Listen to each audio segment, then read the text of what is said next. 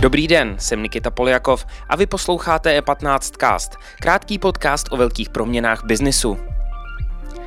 Proč nemá smysl dohánět Alzu a proč naopak má smysl vidět zajímavý biznis v technologiích pro školství a zdravotnictví? O tom dnes budeme mluvit s Jitkou Dvořákovou, CEO internetového obchodu s elektronikou CZC a také účastnící e-commerce summitu deníku E15, který proběhne 13. až 15. září. Nejprve ale přehled krátkých zpráv. Česká pošta pokračuje v odtučňovací kůře. Letos už prodala v dražbách budovy, pozemky nebo i malé garáže za 200 milionů korun. Dalších asi 400 milionů má získat do konce roku. Rozprodej zbytného majetku dává podniku naději, že by letos mohl skončit v drobném zisku zhruba 80 milionů. Vydraženými 100 miliony pošta financuje mimo jiné přesun do nové centrály. Kde se bude nacházet, zatím není jasné. Podnik zvažuje stěhování do nového objektu ve Vysočanech.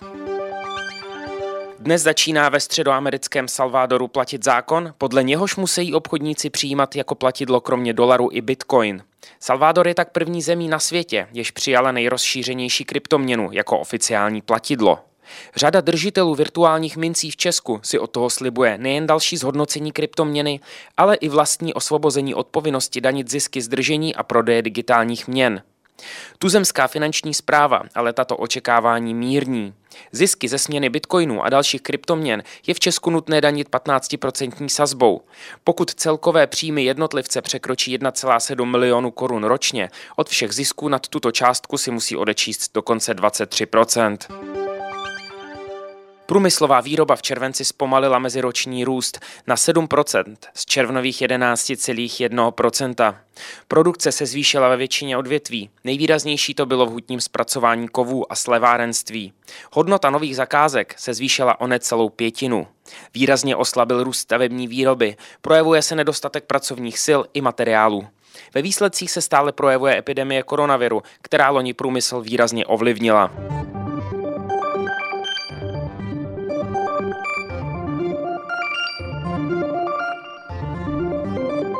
Více informací najdete na e15.cz.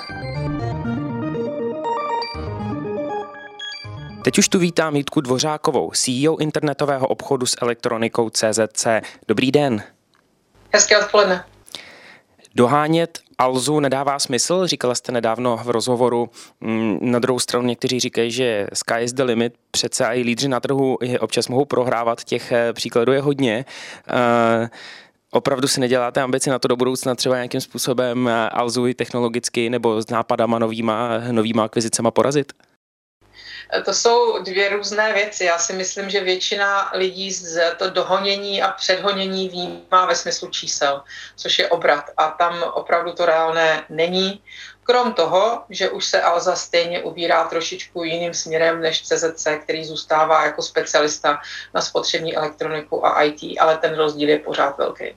Mm-hmm. Když už se bavíme o růstu, eh, správně jste vlastně řekla, růst může být jako, jako různý, nemusí se jednat jenom o tržby. Eh, jak vy plánujete růst do budoucna? To je hrozně těžká otázka. My už jsme před tou otázkou stáli na začátku letošního fiskálu, který u nás začíná 1. dubna a teď jsme si říkali, tak ten trh, ve kterém my operujeme před, eh, před pandemickém období už vlastně nerostl. Byl stabilní, byla tam nějaká cenová eroze, takže tu a tam to povyrostlo v kusech, ale ta hodnota byla velice podobná. A teď najednou prostě přišlo období, kdy to všechno šlo skokem, nešlo to skoro zvládnout a Vystřelili jsme nahoru o 30% v tom loňském roce. Pandemie. jsme si, ano, a teď jsme si říkali, jak teda naplánovat ten další rok, protože to je opravdu jako alchymie. Je to tak, že už si všichni všechno koupili a my se ani nehneme z místa, nebo prostě se ty lidi to zákaznické chování trošku změní, anebo přijde další nějaký lockdown, který nám velice pomohl. No a ve finále po mnoha diskuzích občas vášnivých jsme si řekli, že by vlastně bylo fajn, kdybychom udělali stejný obrat jako v loňském roce. Uhum, uhum. To je ambiciozní, ale asi zároveň eh, splnitelný eh, za vás. Vy, vy asi tomu eh, věříte. Co akvizice třeba ehm, nových nového biznisu nebo, v, nebo akvizice třeba konkurentů? Vidíte prostor pro takovou třeba tržní konsolidaci? Já si myslím, že ta tržní konzolidace v podstatě asi na tom eh, našem trhu už jako proběhla. Proběhla, protože se tady spojili dva velcí hráči, což je Datart a Petronic. Eh, to bych řekla, že byl obrovský zásah do té konzolidace a to, co tam zbývá, možná už eh, není prostě jakoby důvodem, protože žádná ta konzolidace a žádný ten merch většinou není jedna a jedna rovná se dvě a je to poměrně jako komplikované. Já si myslím, že ty karty v tom našem oboru jsou více méně jako rozdány a my se spíš musíme snažit hledat ten potenciál a ten musíme hledat v tom našem zboží, protože se například teď domníváme, že vlastně máme dvě možnosti, jak by ten trh mohl dále růst. Jedna z nich je, že nám chybí jako naší společnosti digitalizace mnoha odvětví. Počínaje soudnictvím, zdravotnictvím, školstvím, tam to prostě teprve bude nutné jakoby doplnit, protože to, že si v loňském roce každý žák koupil, pokud mohl, nějaký notebook a každá paní učitelka nějaký dostali, to neznamená, že se digitalizovalo školství. Takže tam je jedna příležitost a druhá příležitost je v tom, že lidé pochopili význam té technologie a začali hodnotit jejich funkčnost, protože pořád se mi ztrácí spojení, prostě ten výkon je špatný a my se domníváme, že by to mohlo mít nějaký pozitivní vliv na délku obměny těch jednotlivých přístrojů. Mhm. zkrácením. Mm-hmm. A když se zeptám ještě konkrétně, vy jste to i říkala právě v jednom z rozhovorů, že se chcete víc zaměřit na technologie pro školství a zdravotnictví, konkrétně, kdybych si to mohl představit, jako ten produkt, který by to mohl být.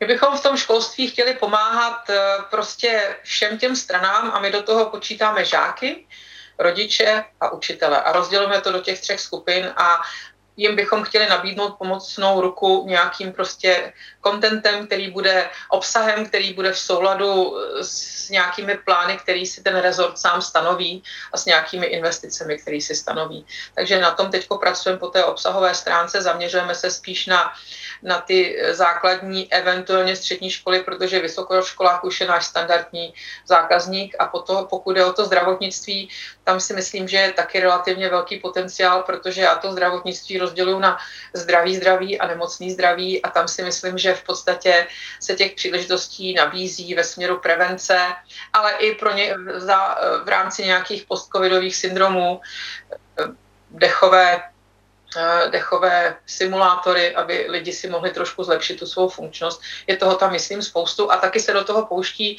spousta značek, kterými známe z toho našeho původního oboru. Je tam hodně angažovaný Google, je angažovaný Amazon, ale taky ty tradiční eh, značky, jako je Apple, jako je Philips, anebo Samsung.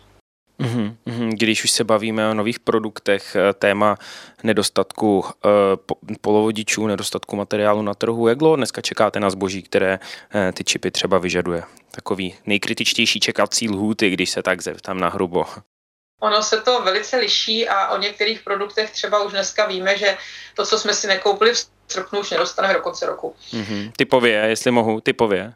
Situace je poměrně komplikovaná já nevím, jestli by to bylo správné, abych té značce eventuálně jakoby neublížila, ale víceméně je to dneska o tom, že je potřeba se předzásobit.